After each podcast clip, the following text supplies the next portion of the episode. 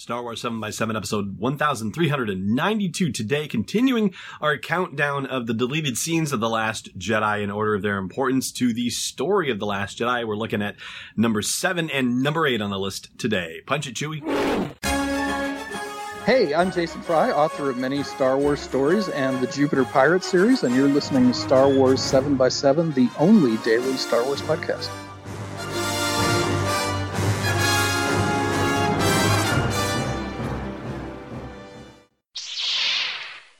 Rebel Rouser. I'm Allen Voivod, and this is Star Wars 7 by 7 So let's continue our series of countdown looks at the deleted scenes from The Last Jedi. Number eight on the list is the extended sequence inside the Supremacy. That, of course, would be Supreme Leader Snoke's big ol' Star Destroyer. There's a longer sequence with Finn and Rose and DJ infiltrating the Supremacy, and it's one that also includes a deleted scene that featured the famous actor Tom Hardy who was in a stormtrooper uniform and is the guy who actually slapped Finn on the butt. in the elevator, a very unusual thing for a stormtrooper to do, to be sure, because he recognized FN 2187 and said, Oh, hey, you could be an officer. I guess that's awesome. Remember me, you know, from Batch 8 and all that stuff? But I guess the word of FN 2187's defection did not spread far and wide. They tried to keep the news of it as quiet as possible because they didn't want to give anybody any ideas, you know. And so, anyway, yeah, according to this trooper, he, you know, he thinks that Finn has risen up in the ranks, and wow, isn't that amazing? And that creates a bit of tension in the scene, of course, because they're not supposed to be talking to the officers, the stormtroopers aren't, and Finn is like, please don't do this because he thinks that the trooper is going to turn him in or something like that. And of course, it's not that at all. Meanwhile, Rose is quietly going for a blaster, and DJ has to stay her hand because she thinks the jig is up and that they're about to get busted. But nope, somehow DJ senses that it's going to be okay, or at least that that's not the moment to fight and it all works out all right. And the sequence that leads to them getting in the elevator, Finn, Rose, and DJ, they're walking through this giant command center, this, you know, whole row of consoles being worked on. So it's basically like one big cube farm for all intents and purposes. And in the novelization, this scene happens as well, where you get to see the first order officer, the, the security bureau officer, I should say, you know, the guy in the white uniform. He's actually on the same level in the same room with them and he starts chasing them down.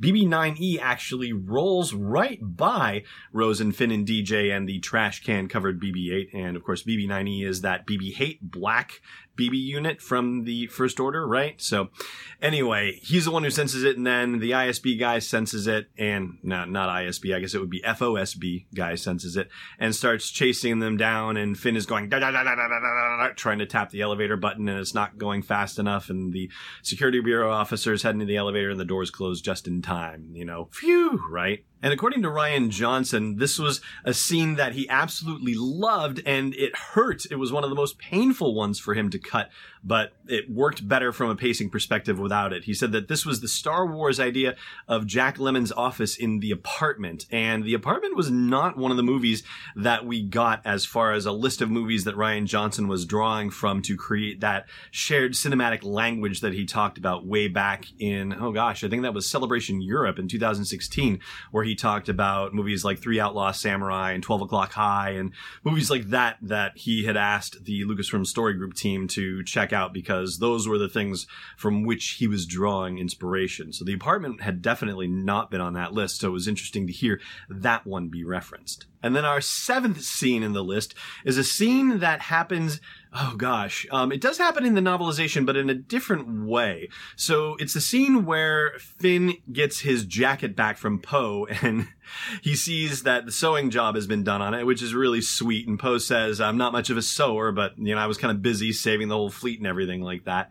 And it's a bridging scene, according to Rian Johnson. So you know, not necessarily necessary, but something that struck me, and I was very pleased to hear it in the commentary, is that he was harkening back to The Empire Strikes Back and the conversation that Han and Leia have when Han is trying to leave and Leia tracks him down and they have that argument in the hallway and people are walking by them, around them, in between them and all that. And people are doing that in this scene too. And he wanted to do something similar to that. He really liked that scene in The Empire Strikes Back and the dynamic of having a conversation like this in the midst of a working rebel base or a working resistance in this case. And so that was what the whole point of that scene was. And when he was filming it, Rian Johnson thought that he was going to need a scene like that, but when he got into the editing, editing, blah, blah, when he got into the editing room is what I mean to say, turned out he didn't need it after all, and so he cut it.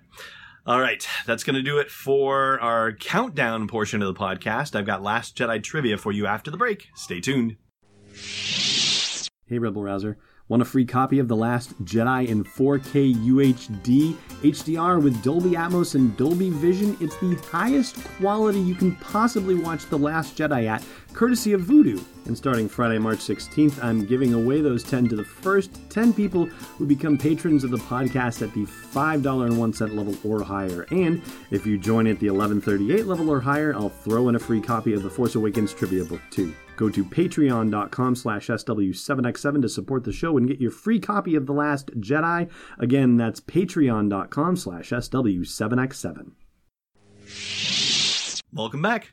All right, yesterday I asked you who conducted the Star Wars theme, the opening fanfare that plays over the opening crawl, and it was the man himself, John Williams. Today's question for you Which direction does the camera pan after the opening crawl? Up or down? Puzzle on that one for a moment. And, you know, or maybe a day. and I'll give you the answer tomorrow. But for now, that's going to do it for this podcast. Thank you so much for listening, as always. And may the force be with you wherever in the world you may be. Thanks for listening to another episode of Star Wars 7x7. And hey, before you take any awful risks with homing beacons, check out SW7x7.com for show notes, links, photos, videos, and more. And we'd be spectacularly grateful if you put a little something in the tip jar at patreon.com slash SW7x7. It's not an easy escape, it's destiny unleashed. This podcast is not endorsed or sponsored yet by Lucasfilm Limited, Disney, or 20th Century Fox, and is intended for entertainment and information purposes only. Star Wars, the Star Wars logo, all names and pictures of Star Wars characters, vehicles, and any other Star Wars related items are registered trademarks and or copyrights of Lucasfilm Limited or their respective trademark and copyright holders. May the force be with them. All original content is copyright 2018 Star Wars 7 by 7 We hope you love it.